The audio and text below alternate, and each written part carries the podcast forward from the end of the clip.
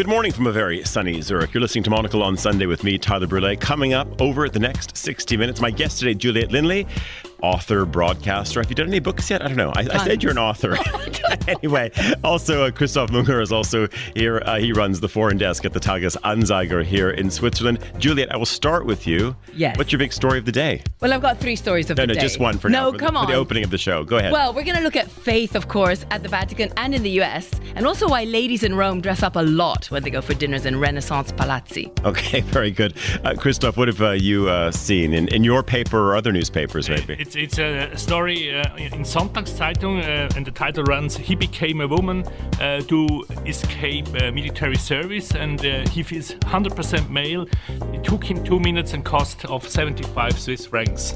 amazing. Uh, what that's going to do for the Swiss forces, I don't know. Also, our editor in chief, Andrew Tuck, will bring us his view from Palma, and we'll be staying in the Med, and we'll be talking to our France and North Africa correspondent, Mary Fitzgerald. The founding executive director of the Zurich Art Weekend, Charlotte von Stotzingen, is also going to be here to talk about their exhibitions and events that run, I guess, until this evening. It's the 11th of June, 2023, live from Zurich. This is Monocle on Sunday. Live from Zurich, this is Monocle on Sunday with Tyler Brûlé. And good morning again. It is still a very, very uh, sunny, absolutely. It's sort of a picture perfect late spring. Is it summer yet? Is it officially summer yet? Have we had? No, it's not. yet. 21st of June. 21st. We've got, we've, Coming got, we've up. got it. Yeah, it does. Anyway, it feels very summery. Good morning, Juliet. Good morning, Christof. Very nice to see both of you. Uh, Julie, you're supposed to say good morning back. Good morning, Yeah, thank Tyler. you. Good morning. Thank you. That's better. That's better. Uh, Juliet, you've got so many notes scribbled. You you were researching for the show yesterday. We had the body market here yesterday. that was you brought amazing. so many participants, amazing listeners of the body market. In case you don't know, after all of these years, this is a yeah a little market that we do in celebration uh, and and and really to mark the start of the the swimming season. Even though in some corners of Zurich it started well over um, about Months six, ago, six weeks ago, but you wouldn't lake. want to be in the lake anyway. Did you go in the lake yesterday? No, I didn't go yesterday because I was here at the Body Market. I thought maybe doing after you know after you were here helping all of your friends, you know, dismantle their stalls, you might have. No, I didn't. I think Christof did. Did you go for a swim, Christof, yesterday? Not yet, not yet. Oh, not yet. Too No. cold. No, I, I will. I, I will be. I will be lake bound uh, in in a moment uh, as well. Much to cover, but I, I want to uh, maybe talk about this. I think our, our listeners, of course, heard I introduced you as an author at the start of the show. You said that you're you're working on on a book. It's going to start this summer. And what? Tell us about the book. Yeah, you know how they say everyone has a book in them, and most people it just should stay in them. Well, no, my book is it. No, I wrote it when the kids were small, and it's an edible Roman alphabet. So it's like A is for arrabbiata, B is for bruschetta, and you go all the way through the alphabet, excluding the letters that aren't used very much in Italian. Um, and it's yeah, I'm waiting for the editors to call me. Okay. And the agents. So we and we and we actually And an we spent more time bo- getting into the show discussing the letters that are, are missing in the Italian alphabet. Yeah, you're like J and J. K and right. Oh no, K as well. No K as well. Yeah. Okay. Y. They don't use Y. Okay, so what happens to those? You just sort of You of put an I instead of a Y, or you'd put GI to make the J sound. And Okay. CCK would be the K sound. CCH would be the K Or you sound. can refer to Latin and then you are back in the business. There you go. Like Juventus, like the soccer team. What are we thinking for L? Limone. I can't remember now. Limoncello for the kids. Limoncello for the kids. Probably something with food. huh? Always edible. Has to be. I could do an edible Vatican alphabet. Oh, It'd be would- exactly the same because they eat the same thing, but it would sound more exotic. What, are they, what is on the Vatican diet? Same as in Rome. Uh, yeah, yeah, I get that bit. Okay. I thought I thought you were just saying that it wasn't a very creative canteen at the Vatican. No, no, no, no. They have amazing restaurants. I'm sure they do. Um, Christof, what is what's caught your eye this morning? We're going to dive into many, many stories. Uh, we'll, we'll come back to to the story that you teased our listeners with uh, about being able to change your identity for a couple of francs. Uh, what else? What else have you seen? Yeah, I've seen in NZZ am Sonntag uh, op-ed by a former head of a teachers training college in uh, Switzerland, and he uh, points out something we know already, but the, the teachers are overloaded with bureaucracy and everything. And as a former teacher, I mean, I used to teach 35 years ago. We had already then the same discussions, but I, I guess the problem has has increased very much excuse me. Uh, I guess We the lost, problem, some, we lost some newspapers off the the, table. the listeners. problem has increased very much, and uh, he he now points out that uh, uh, schools and especially the bureaucracy behind it, and even the teachers should should focus more on their core businesses, and which is basically math and language, and uh, a very simple thing, but. It's really the, the, the schools are overloaded with bureaucracy. I, have the same impression. I'm father of three kids uh, who go to school, and I see this uh, almost every day. And uh, I'm just wondering whether we see the same phenomenon in other countries. Yeah. Well, even even in different school districts, Juliet, do you feel that uh, that your kids uh, and as uh, a hardworking author and working mom, that there's too much bureaucracy in the schools? I don't see that that much in the international school system, to be honest. They're doing the international baccalaureate, so maybe that makes a difference. It's more streamlined. Very streamlined. Okay. Uh, speaking of um, streamlined, streamlined in form anyway, Andrew Tuck, our editor in chief, uh, is in Palma today. Andrew, where are you joining us from? I mean, we know you're in Palma, but uh, wh- where where do we find you uh, geographically, precisely? You you find me uh, actually at home, uh, looking out across the Palma Tennis Club. So uh, in uh, Son Ard Armadans is the, is the neighbourhood, and that's where I am. And uh, I've enjoyed the show already. I, li- I like the idea of a papal cookbook. Uh, that- yeah, Papal good. Cookbook. So, so Andrew, so are you thinking maybe of a Mallorquin or um, or a Balearic uh, A to Z? I mean, you could sort of do the follow up. We will we'll let Juliet set the tone with the cookbook, and then and then you could jump in with yours, right? I I think it would be good. I think, uh, although it, it's pretty, there'd definitely be limoncello on of, uh, we're uh, crossing over with the Italian book here because I think that that gets served. It seems at the end of every meal here. So yeah, limoncello. Oh, apparently meloncello is quite a good thing here as well, which I have yet to try. But okay, I'm, I'm going to put you on the spot though. So an L, an L dish from from uh, Mallorquin or even Spanish Oh, cuisine. Let, us think L L. Oh my gosh, that's a hard one. Tricky, I know. Juliet's like on her phone already, trying to find something. Tapas beginning with L. Andrew, come on. Andrew, paint, paint us a picture as you look out across that wonderful modernist uh, tennis court. Uh, what, what are you seeing uh, in that lovely little square in Palma right now? Well, well, the good thing is when you start your day here in, in Palma, as you said, there's a tennis club that's a Swedish run, but very, very popular. So you feel uh, both torn that you're not doing enough, but inspired a little bit every morning because there's people playing tennis, there's people already swimming in their pool, and I can nose through the glass window of the the uh, studio, and I can see people doing some exercise class already. So that that's good. Although some people are just having breakfast down down on the terrace but the jacaranda trees are out, so there's this bright flashes of purple across across the skyline, and it's it's sunny, a little bit, a little bit thin cloud, but it's been a pretty amazing couple of days here. So yeah, it's all all, all rather good in Palma. And it's a it's a week uh, down uh, on that island, uh, or are you are you scampering off elsewhere? Uh, no, I'm going to do. Uh, we've um, so very kindly, I managed to find a couple of stories to do uh, on Monday and Tuesday, which That's convenient. Good. I know it's good, hey. And um, but yeah, we're going to stay down here to the end of the week. And, then we move into um, a very very busy party season. Uh, it uh, it seems anyway because a week from tomorrow we'll we've got Milan and we've got uh, we've got Bangkok and we have Zurich, London, Paris, um, and this is I guess it's to coincide with a couple of things. Uh, we've got. Uh, well, I, I should probably get a copy tomorrow. We should get the first copies off the truck of our uh, of our July August issue which you must keep under wraps because, of course, that has uh, our our quality of life uh, ranking. Uh, the new Konfekt just came in, and then we're also uh, I know we're sending the the companion is pretty much off on press, and we we. We just did our cover, a very punchy yellow cover that's going to, to be coming out, and then I guess you get back, and then we've got, um, and of course you're you're getting into the vibe right now because we've got Mediterraneo coming up as well. Yeah, so we've got to have a big summer newspaper coming up, uh, which which we've managed cleverly coincide the production dates with almost completely matching with September. So that'll be fun. But then, then we're also prepping now, of course, for the Quality of Life conference, and that's the thing that I'm also excited about. We have lots of requests going out to amazing speakers, and people already signed up. But it's great just to see how many people have already bought tickets and are going to join us in Munich as well at the at the end of August for those three days. Indeed. Actually, I'm going to Munich tomorrow morning, Andrew, and I'm going to be doing a little bit of the technical run through because what's, uh, I guess, different. I'm not saying that our, our conferences uh, have have been, you know, analog. Uh, cer- certainly not. But uh, we'll be hosting uh, this year's Quality Life conference. Um, you in Munich at uh, the headquarters uh, of, of Allianz, and they have an absolutely extraordinary amphitheater uh, and, and much more sort of teched out than um, our, team is prepared. Anyway, nevertheless, we are flying the team, so they sort of understand the full capability um, of this space. So it's, um, I, I, know you just, um, you just interviewed one of the members of, of ABBA, and uh, you know, obviously, um, I'm wondering if we should probably have some type of avatar approach to this, maybe. Well, that's good because then we could do the conference in multiple cities around the world at well, the same time. you could just say in Palma, couldn't you? you could do it from there.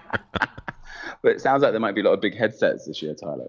No, Andrew. So tell me if there. Well, there could be. Tell me uh, for uh, for those uh, listeners who are not familiar uh, uh, with with the Quality of Life uh, conference. Three reasons why people should be making their way to to Munich. at le- I mean, at the very latest by August thirty first.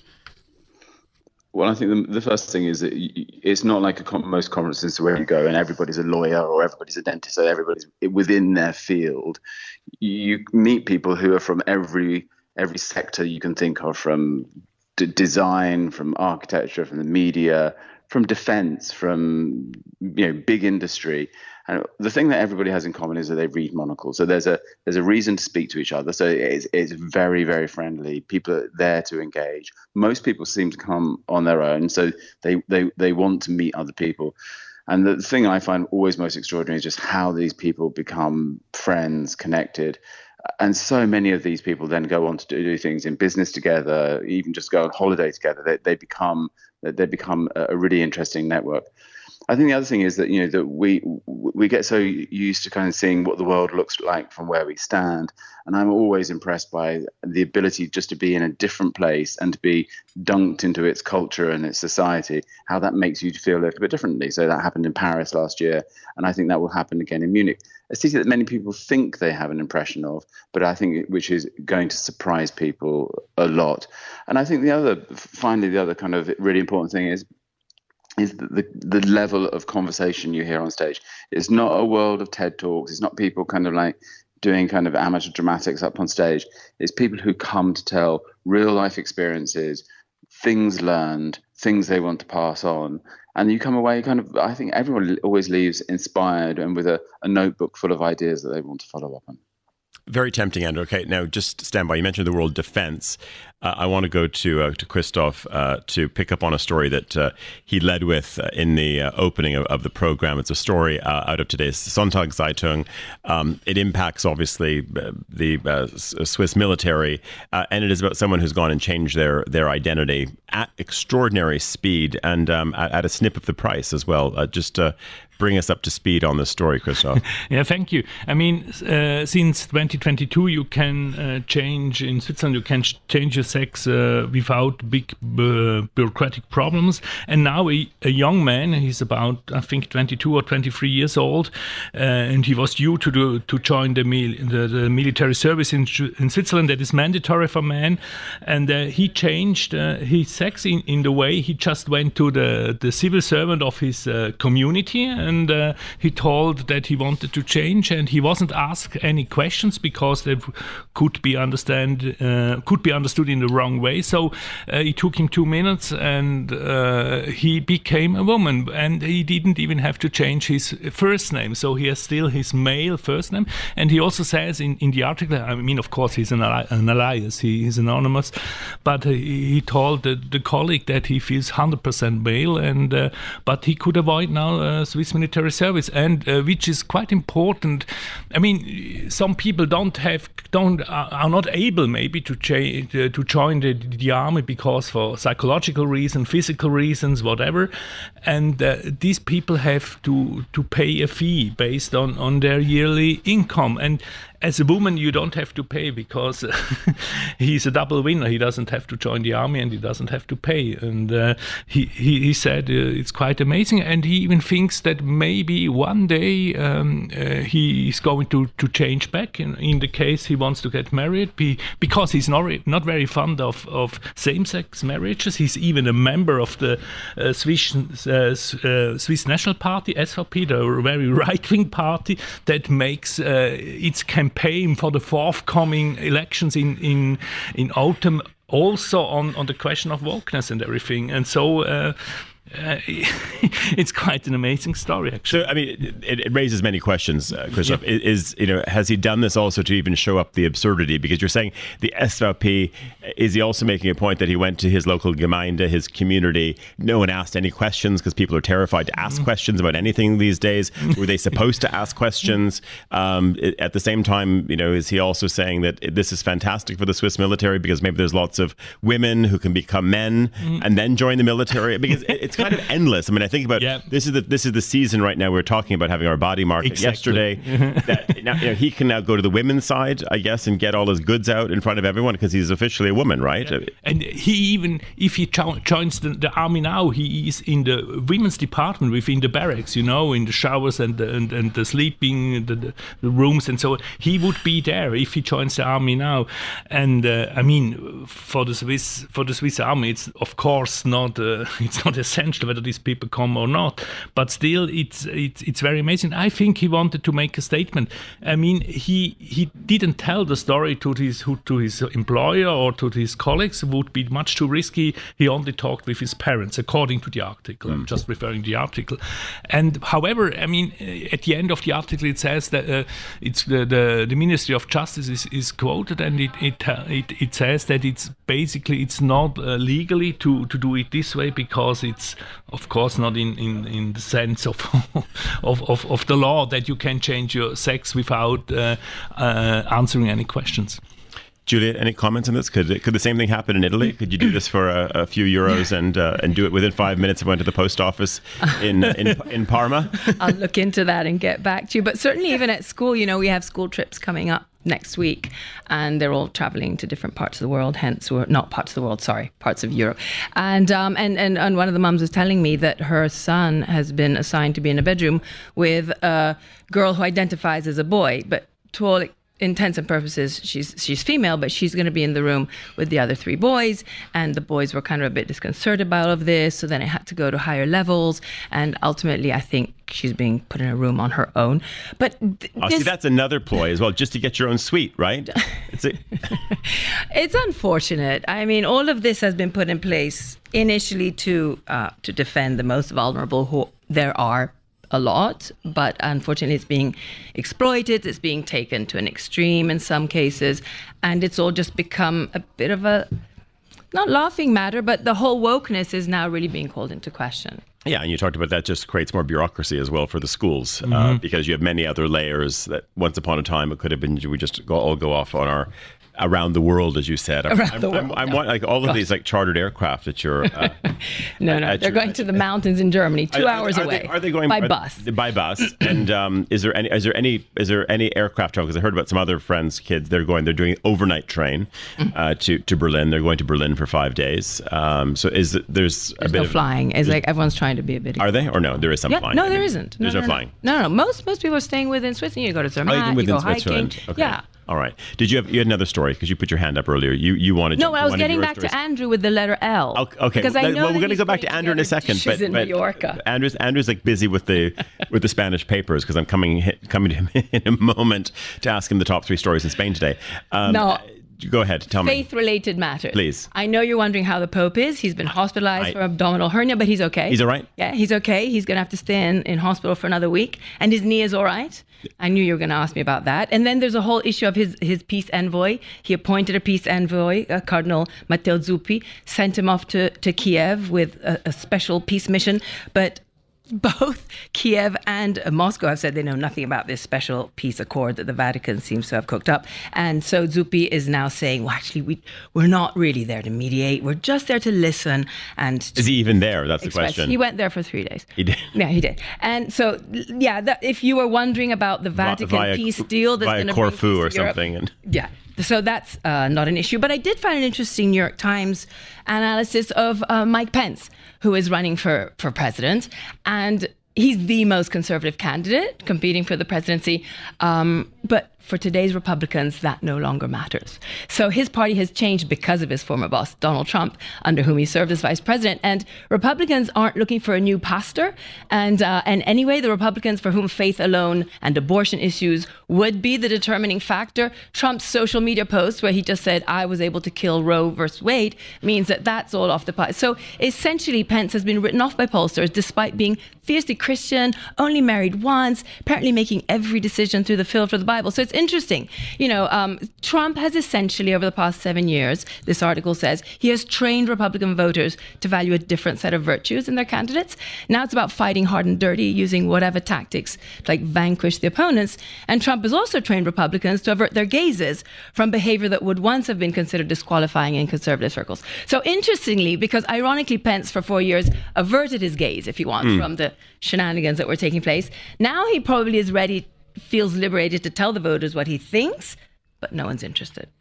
Well, I'm interested, Andrew. I want to bring you in on this. And I think we all have uh, maybe uh, various observations around this. If we go to Andrew, if we sort of uh, spin our gaze to Mar-a-Lago, these images that emerge of all of these documents, and and again, we're not talking about uh, a couple of uh, A4 sheets uh, in in a nice Manila folder. we're really talking about you know boxes and boxes of documents which have been sort of stacked in tubs and showers. I, I, mean, first, like, do they not have sort of you know lock up sort of self storage uh, in Palm Beach? That was my first question. Well, no, the, the, the, story that lots of them were just kept in boxes in in the shower. I, I, hope he's got another shower. I presume he has. You don't want to think of poor Donald getting the documents wet as he has his shower in the morning. But um, the, the storage of them seems a bit bizarre and also the way that the, you know that they were so badly searched for in the first place. So they they they they were t- they were told to search for the documents. You know, his his assistants were told to look for the documents, and you know, he was they were told just to look into one or two rooms and storage spaces. But of course, then it tra- transpired that he'd got these documents all over the place. And as everyone is saying this morning, you know, that if the security is that low around those documents, including plan of attacks against Iran, what you could do in a potential war situation, lots of nuclear secrets. You know that any person who was a spy who came to Mar-a-Lago as a as a as a cleaner or as a as, as somebody who had access to those rooms, they, it could have been a field day.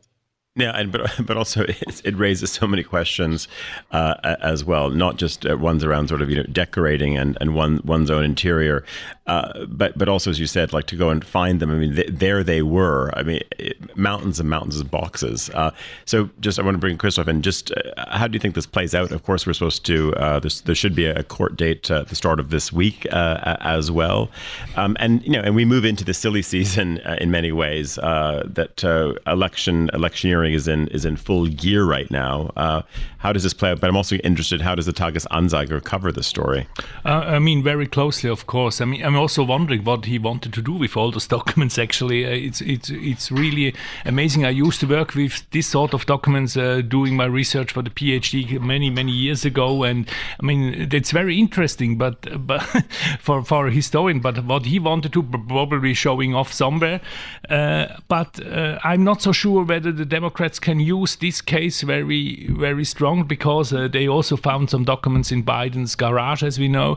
It's not exactly the same, of course, but still, I mean, uh, the Republicans can point out. And what I think is very amazing that the, all the other candidates, uh, DeSantis, Pence, everybody, is siding with Trump regarding this case. And and I think it's from from um, from the outside, as we see it, it's it's it's really difficult to have all these nuclear secrets in your bathroom and uh, I, I do not understand why uh, why all those Republicans side with him again. And um, the, the, the the of course the, the the campaign is already in full swing. And uh, as uh, I wrote at the time with the first case, I think the the winner is Donald Trump at the end uh, with this case again. Yeah, and it's also you know kind of raises a bit, well a business opportunity as well that uh, that maybe for past presidents you're able to at least uh, offer some type of uh, yeah sort of bunker facility, at least to if they're going to take documents. Uh, you know, clearly uh, there's there's obviously room for someone to set up some type of storage opportunity as well. exactly. Uh, but it's it, what was also fascinating is you know that we know we're going into the, the election cycle, and if if Trump stands and wins, you can see how he will work to derail all of these court cases And if he does get through all of those processes and he isn't deterred, you know, everybody's just waiting for to see what that reset would look like for everything from Ukraine to you know his his his ability to kind of stop these investigations. So it's a it's a it's a, it's an interesting moment because we're in the eye of the storm, but what what's ahead seems less clear. Andrew, just uh, before we go, uh, what's making uh, news uh, on the Iberian uh, Peninsula? Of course, elections uh, coming up, snap election been called um, in Spain. something else which caught my eye as well. Spanish furious at the Germans. The Germans are saying that they, they don't want to buy uh, irrigated or overly irrigated strawberries right now. So there's a there's going to be some type of well mass ban. Let's see if that happens or or not. But anyway, people calling for uh, yeah so, some type of uh, yeah fatwa against fruit out of Spain. Uh, what else is in the papers there? Well, uh, first, it's a local story, which which is, seems slow to come, but just this week, for the first time ever, Uber started operating uh, in Mallorca, just in three areas, one of which is uh, Palma. They're meant to take uh, bookings 30 minutes before they arrive. But it's it's interesting because it's one of those stories that you know happened 10 years ago everywhere else where taxi drivers go crazy and they try to stop it. But it seems that taxi drivers are beginning to sign up to the app, and that some 20,000 people on the island have uh, already signed up to use Uber. It's much more expensive, oddly, to use than a, a, taxi, but they have such a control over how the system works here. If you you can't pick up in in different areas depending where your license is from. So I think on the whole, there's a thing called People on the Streets View today in Diario de, uh, de Mallorca, and they say that actually people want to see this coming. I think um, on the on the bigger scale, yeah, everybody's looking to see what you the, how the negotiations are going on between different parties to see what will happen after an election, and that's the kind of big news that's on at El País as well. Andrew Tuck uh, joining us from Palma. Thanks for that. We're going to stay in the Mediterranean uh, after the news headlines. So we'll be talking to our Mary Fitzgerald, uh, our correspondent covering North Africa, the Med, and France. But first, before all of that, Emma Nelson is back in London with the news. Thank you very much indeed, Tyler. The Ukrainian President Volodymyr Zelensky has confirmed his country's counteroffensive against the Russian invasion has begun. Ukrainian troops are reported to have made gains in the east near Bakhmut and in the south near Zaporizhia. The former US President Donald Trump has called the federal indictment against him ridiculous and baseless in his first public appearance since the charges were announced. A 37 count indictment was made public on Friday, accusing him of keeping sensitive documents at his Mar a Lago property. The Honduran government has opened an embassy in China. Chinese state media reported that foreign ministers held a ceremony in Beijing this weekend. It follows a decision earlier this year by Tegucigalpa to cut diplomatic relations with Taiwan. And a tourist is recovering after she was pushed off a cliff in Spain by an angry mountain goat. The 64 year old Dutchwoman broke both of her wrists after plummeting 20 metres down the slope in Granada in southern Spain. The tourist had been travelling with two Belgian hikers. They then became the targets for the mountain goat, who knocked one of them unconscious. And those are the headlines. Back to you, Tyler, in Zurich. Emma, I need to uh, we'll challenge you on the source of that story. Uh, who, who's reporting that? Is this out of like NRC Handelsblad or where, where's it coming from? It's Reuters, it's A- AP, um, AFP, and the Daily Mail. now, do we have any uh, any images of, of the goat? I don't want to see what happened to the the, the, the poor victim of all of this, uh, the the Dutch woman, but uh, this, uh, this, angry goat. No, but um, if you go to the Despierta Andalucia website, they do have a live um, commentary and, and report from near the scene. So I would I would suggest you go and sort of talk to one of their correspondents. It was pretty good news, pretty big news in Granada, and pretty good big news for the lady and for the goat, I imagine. I was going to say uh, a, a, busy, busy, news day in, in Granada that they're running a live feed on this. well, the goat the goat apparently had, had got quite cross that um, people had strayed into his or her we don't know those details, uh, their territory, um, and so decided to sort of take a punt at people who are like on his patch. I know how he feels sometimes. I have to be honest. Absolutely, Emma Nelson. Maybe we'll catch up with you before the show. It's uh, just uh, going uh, seventeen. Uh, go on seventeen thirty two uh, in uh, Tokyo. It's uh, fifteen thirty two in Bangkok. It's ten thirty two as well as it is in Zurich.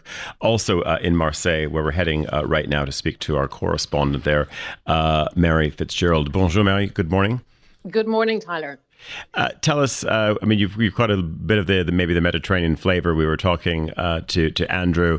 Uh, it's you know, the, well, certainly France uh, ended on a, a, a, bit of a sad note, but also you could say a, a, positive note as well in terms of no fatalities. This, the story out of Annecy, which is uh, uh, continues to run uh, as well in the French in the French papers. Uh, this is obviously something which uh, has has been big news, uh, but I think there's probably some other things which have also caught your eye this morning. Yes, indeed, and uh, very much relates to um, to weather patterns uh, around the Mediterranean more generally, and uh, and in France in, in particular. Uh, Emmanuel Macron, the, the French president, was in Nîmes um, earlier this month for a visit to basically highlight uh, what France expects to be an, yet another challenging summer in terms of um, the number of wildfires, particularly around the southwest and southeast. Um, the fires are starting earlier and earlier each year, um, and Macron was very keen to to stress that basically this is um, something that needs to be tackled not just from a governmental um, level, but also that it's it's about personal responsibility, so that each French citizen um, has a role to play in terms of trying to to tackle this uh, this phenomenon. Last year was the second uh, worst uh, European wildfire season on record, um, and most were around the Mediterranean uh, rim. France particularly affected.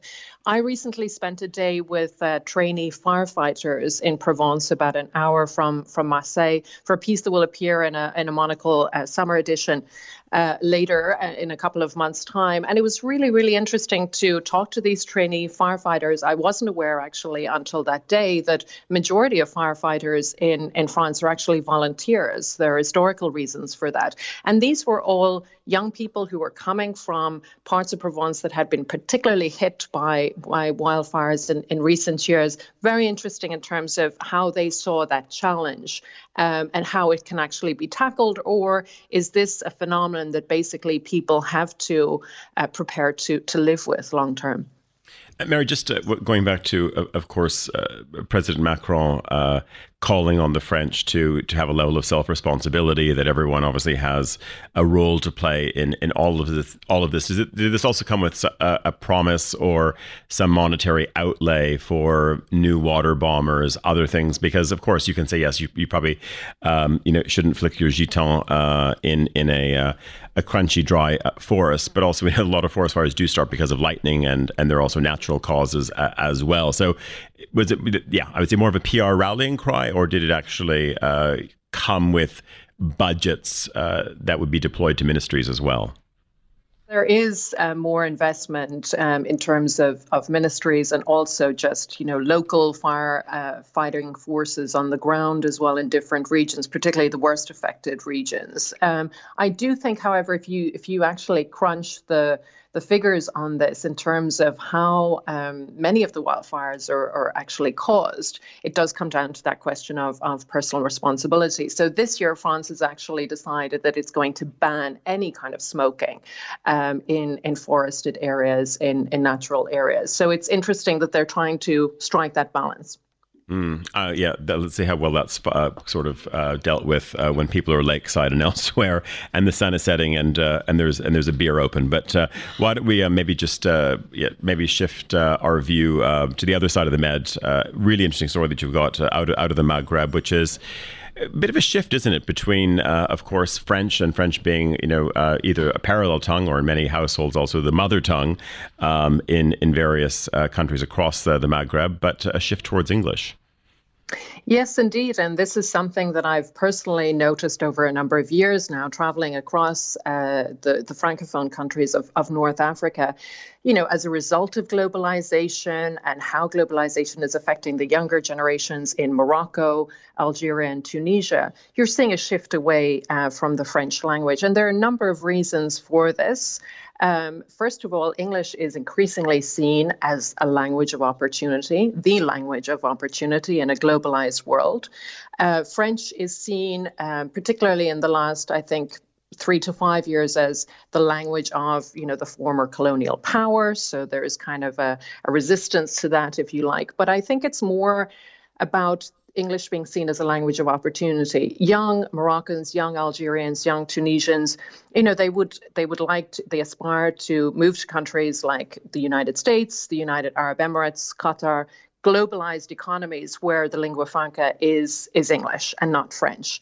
Uh, so that's really the key factor here. There was a very interesting survey um, conducted by the British Council in Morocco last year, uh, sorry, in 2021, where it found that 40% of young Moroccans consider English to, to be the most important language to learn, compared to 10% for French. So that kind of shows very bluntly um, how the tide is is is changing here. And what we've seen over the last two years is in Algeria and um, today uh, this year in, in Morocco, we're seeing the governments in those two countries actually introduce compulsory teaching of English in the educational system. So that shows that this isn't simply just a, a thing on a popular level where you know the elites of these countries might feel that their kids should learn English uh, as a language of opportunity, but this is also a governmental decision to um, to institute this shift. And it was interesting how you know the, the French have uh, an annual summit for the Francophonie, and last year it was held in Djerba in Tunisia. And it was really interesting just reading the media reports from that summit. The French are really worried about this shift uh, away from French to, to English for obvious reasons, because it means that the influence that France has in those countries, its former colonies in North Africa, it's going, it's, it's shifting away and uh, it's a different type of, of, of influence. Uh, so, really, really interesting in terms of what that says about what's happening in North Africa and indeed perhaps other parts parts of, of Francophone Africa as well.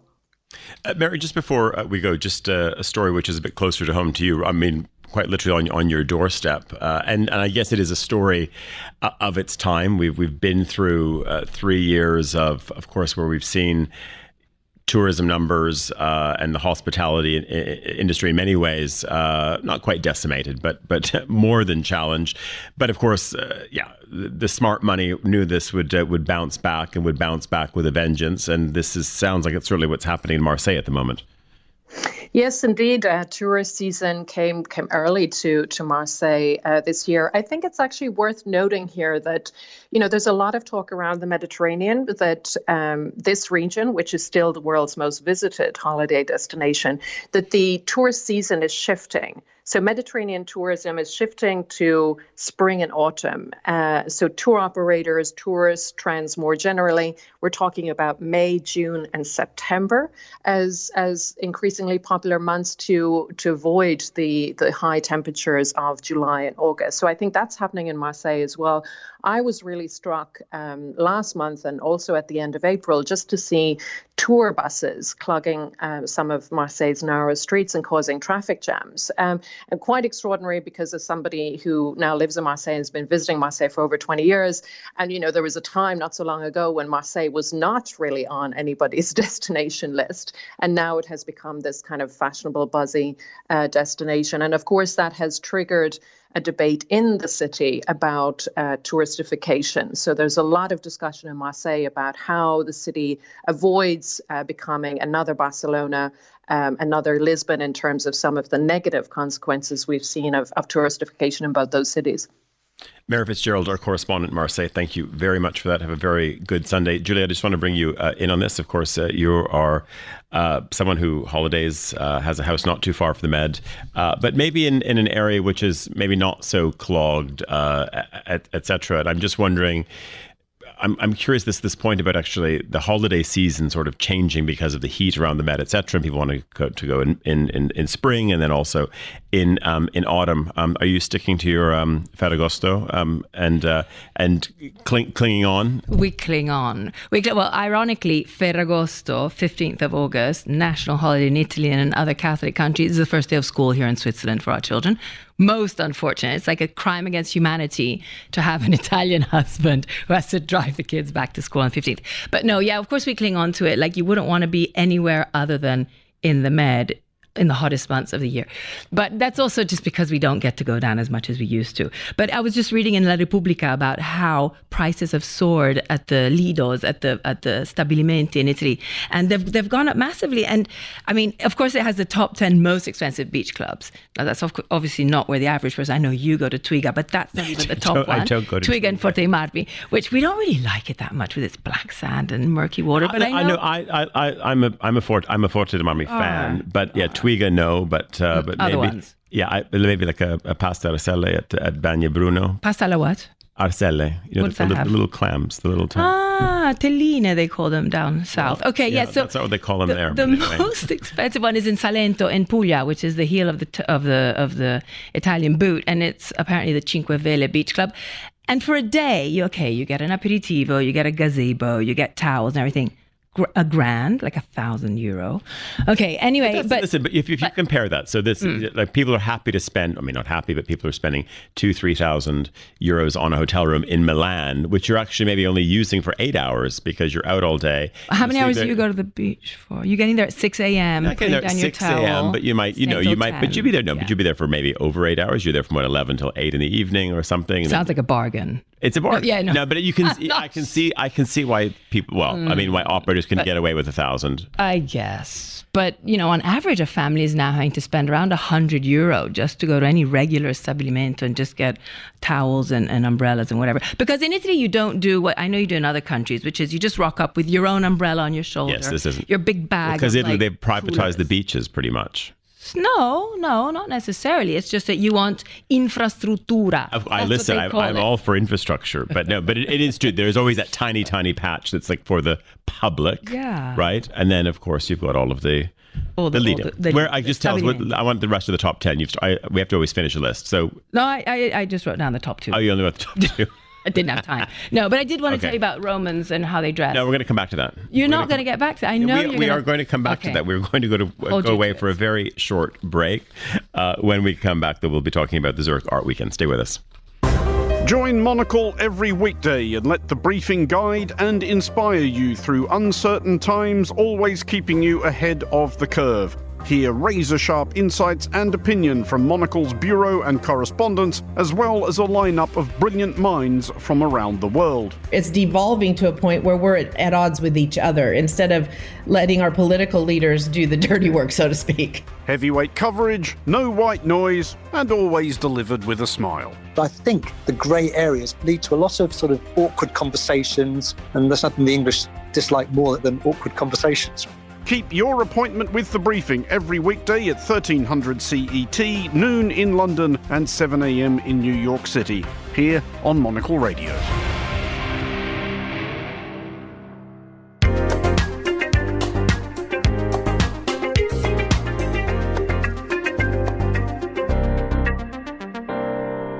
With Monocle on Sunday. Uh, we are live in Zurich, 10:45, almost coming up to 10:46 uh, here uh, in this stretch of Europe, and I'm very happy uh, to say that it is. We're in the midst of uh, yeah, it's Zurich Art Weekend. It's sort of the, the really the start of also uh, Art Week in Switzerland, Basel around the corner as well. But lots of familiar faces, interesting visitors in town because the Art Weekend is underway at least until I guess the, this evening. I'm very happy to say that I have Charlotte von Stotzingen here, uh, the, one of the founders, uh, of course, uh, of the fair, uh, here this morning uh, to maybe sort of bring us up to speed. Tell us a little bit about the positioning um, of the Zurich Art Weekend, its starting point, uh, and where is it today?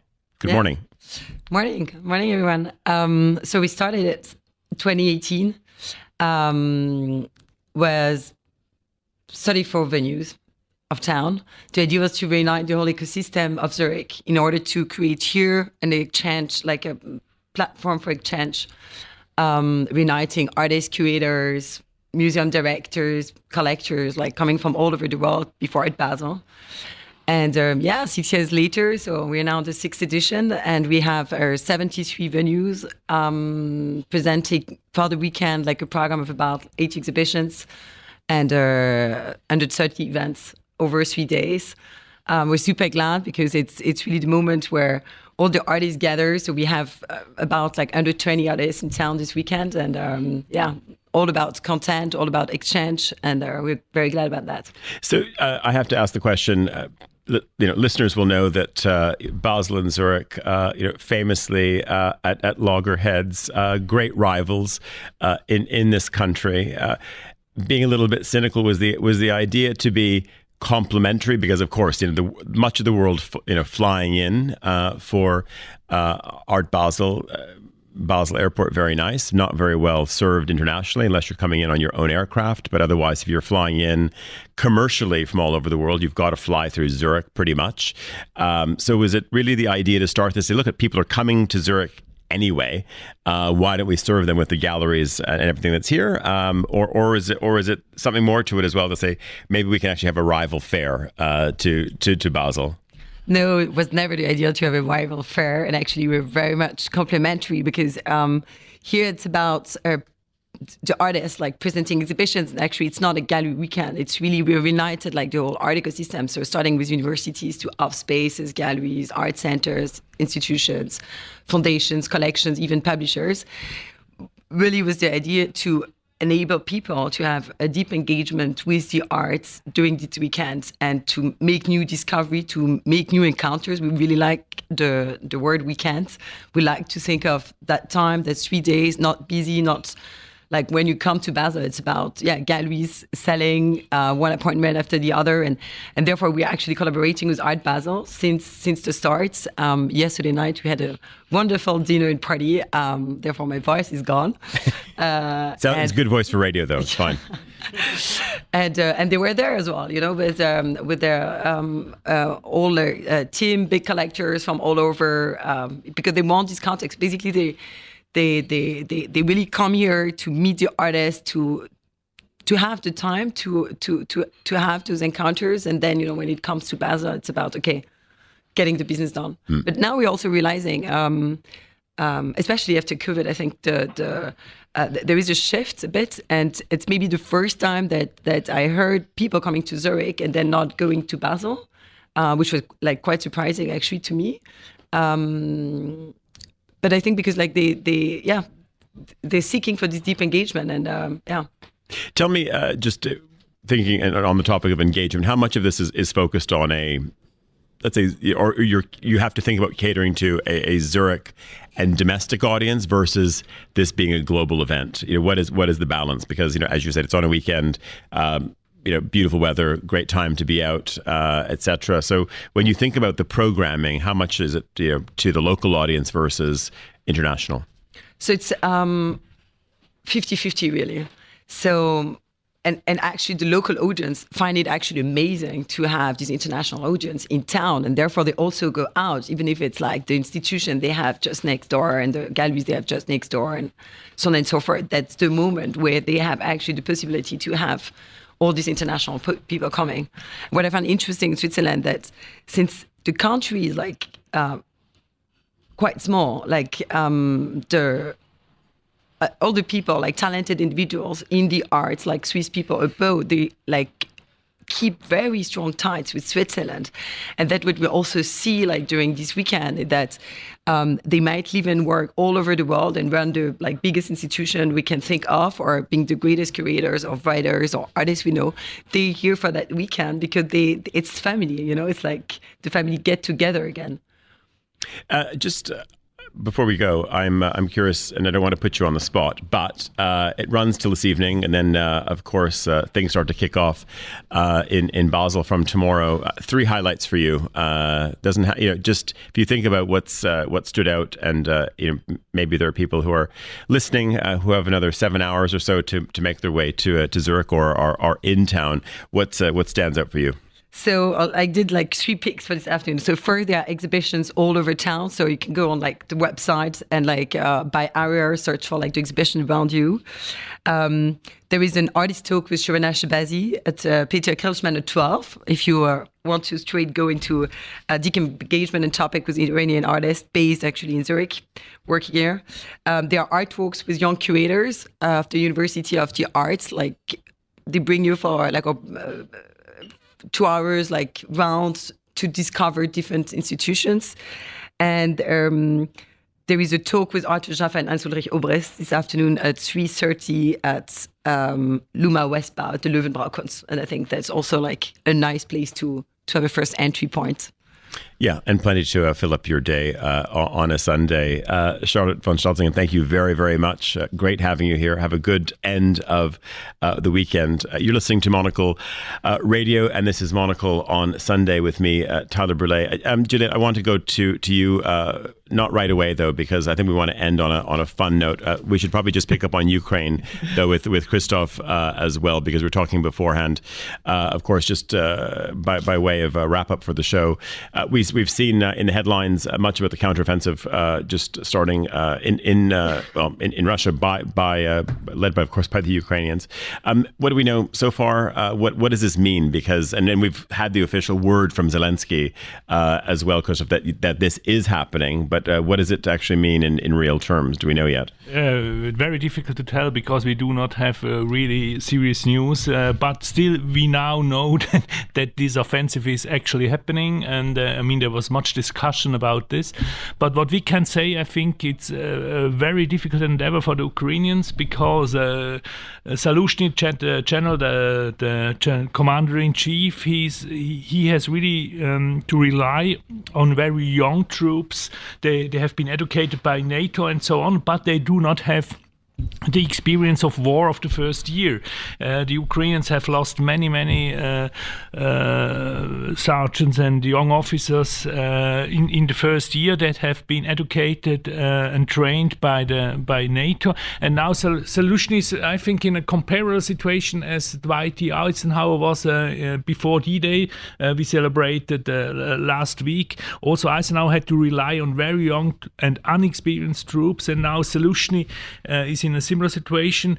Uh, and on the other on the other side are the Russians that have made many mistakes in the last half year, but still they have learned from them. And so uh, I think I do not expect a very quick breakthrough. Uh, I rather expect a long struggle, and I'm I'm not so sure whether this war will be over very soon.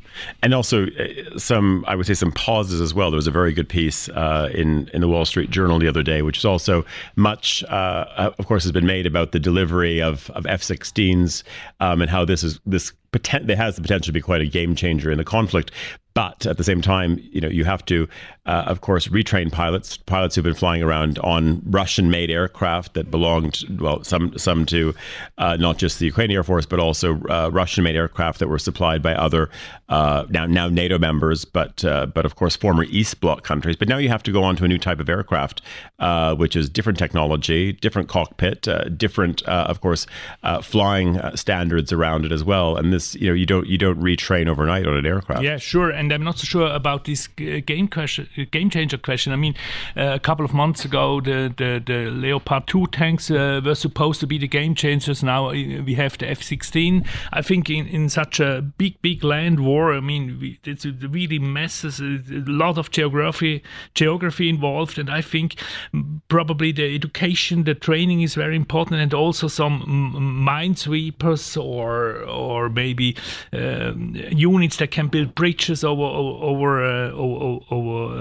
rivers and so on. I think that's at least as important as the F-16. I mean, F-16 is um, also a psychological question. Of course, it's military militarily important, but I'm not so sure whether we can isolate uh, one type of weapon as a game changer. Indeed. Now I'm going to try to make a really smooth transition from talking about uh, General Dynamics uh, manufactured fighter planes to taking us uh, back to Rome now for the story that everyone has been waiting for, Juliet, which is which which is I guess it's a little bit of a story about the Passeggiata, but of course, why, why women in Rome uh, are, are, are so well dressed for are an so evening. overly dressed. O- overly dressed or well, well, dressed? It's overly dressed. Let, let, me put it this way: this is in the FT, and it's an interview with Silvia Venturini, Fendi, the granddaughter of Yeah. the founders of Fendi, and um, she says, you know, Fendi is a bit loud and flashy. It's not your quiet luxury um, brand, but Fendi says that that's a very distinctively Roman quality because she says when you're born in Rome, you're not afraid of decoration, and she says my mother used to say, Why do we like to dress up in Rome?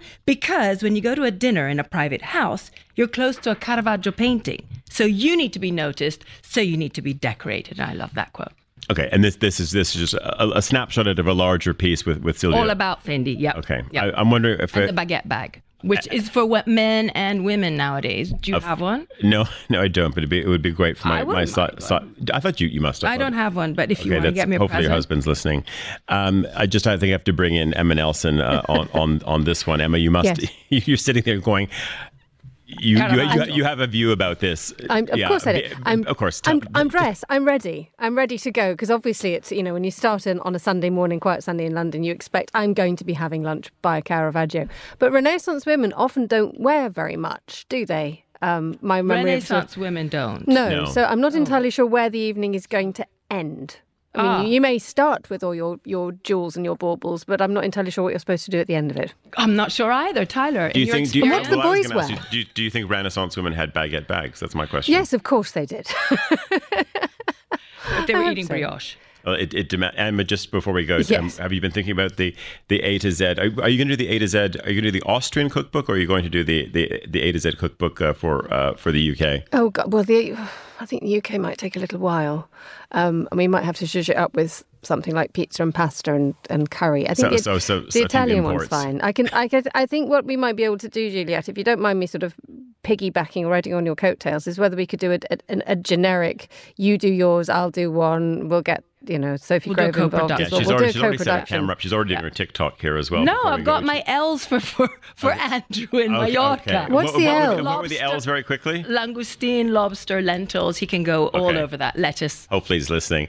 Everyone have to leave it there. Juliet Linley, uh, Christof Münger, Andrew Tuck, Emma Nelson, thanks very much. Also to Mary Fitzgerald and Charlotte von Stotzingen. Our producers today, Desiree Bentley uh, and also Emma Nelson. Our studio managers were also uh, Tamsin Howard back in London. I'm Tyler Brûlé. Monocle on Sunday is back this time next week, and I'll be here. Goodbye.